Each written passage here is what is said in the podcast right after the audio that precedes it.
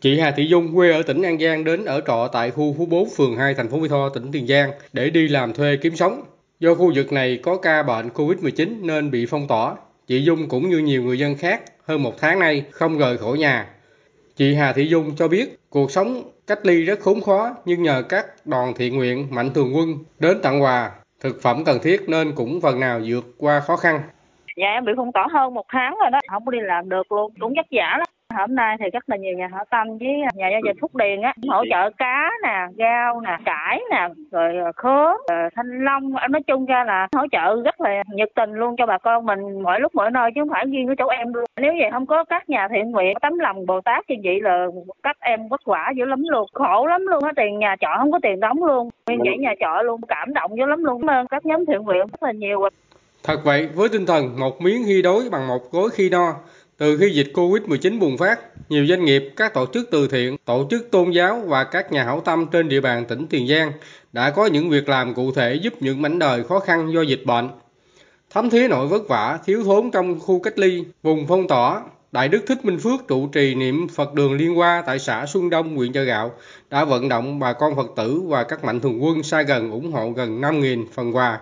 gồm các nhu yếu phẩm và 30 tấn gạo cho những hoàn cảnh khó khăn vùng dịch với tổng kinh phí hơn 1,5 tỷ đồng.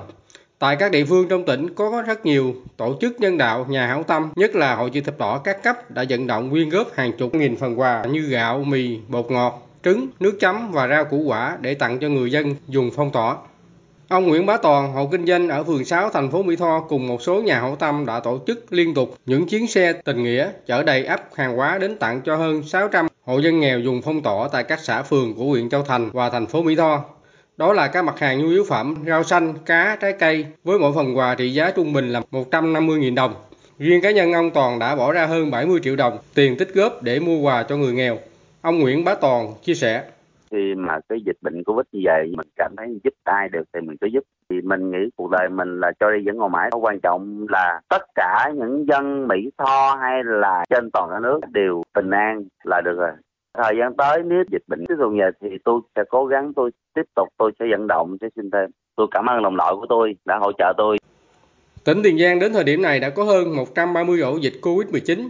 nhiều ổ dịch lan rộng, chính quyền địa phương phải phong tỏa nhiều khu dân cư, chống dịch như chống giặc, bảo vệ tính mạng con người là trên hết. Nên đa số người dân ở tỉnh Tiền Giang chấp hành nghiêm các quy định, chấp nhận một số khó khăn trong thời gian cách ly.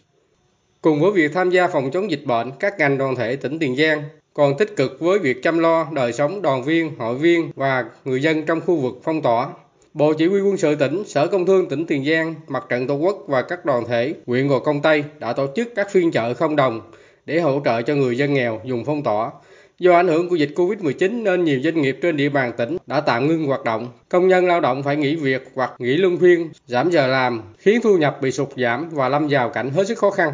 Qua nắm bắt tình hình, công đoàn các khu công nghiệp tỉnh Tiền Giang đã vận động chủ nhà trọ giảm miễn tiền trọ thuê trọ nhằm giúp người lao động vượt qua khó khăn trong mùa dịch Covid-19.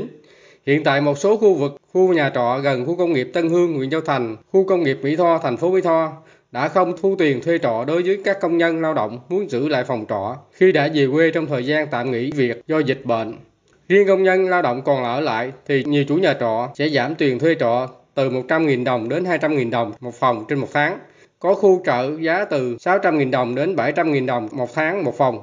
Đặc biệt, khu nhà trọ Kim Hồng, xã Trung An, thành phố Mỹ Tho miễn phí một tháng tiền thuê trọ cho tất cả người thuê trọ.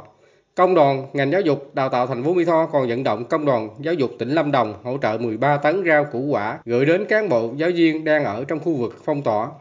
Đáng ghi nhận là Đoàn Thanh niên Hội Liên hiệp Thanh niên Việt Nam tỉnh Tiền Giang những ngày này rất bận rộn với việc đi vận động, chở hàng gồm các nhu yếu phẩm, rau xanh, trái cây đến tặng cho người dân khu vực phong tỏa, khu vực cách ly phòng chống dịch Covid-19. Chị Nguyễn Thị Mỹ Nương, Phó Bí thư tỉnh đoàn, Chủ tịch Hội Liên hiệp Thanh niên tỉnh Tiền Giang cho biết, chỉ riêng đoàn hội cấp tỉnh đã chuyển gần 5.000 phần quà với mỗi suất 300.000 đồng đến khu phong tỏa tặng cho người dân. Tuy công việc khá vất vả, nhưng các bạn đoàn viên thanh niên rất hăng hái với hoạt động này và đảm bảo an toàn phòng chống dịch Covid-19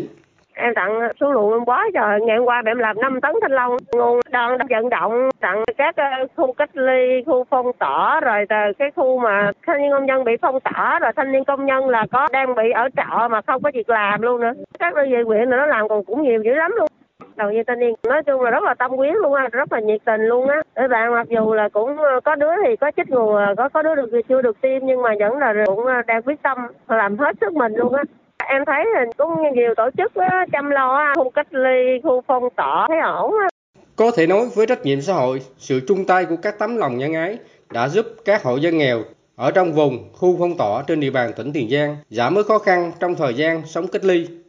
Đến thời điểm này hầu hết các hộ đều nhận được từ một phần quà trở lên, không để xảy ra trường hợp nào thiếu ăn. Đây chính là động lực lớn góp phần cùng với chính quyền và người dân địa phương yên tâm sớm khống chế và đẩy lùi đại dịch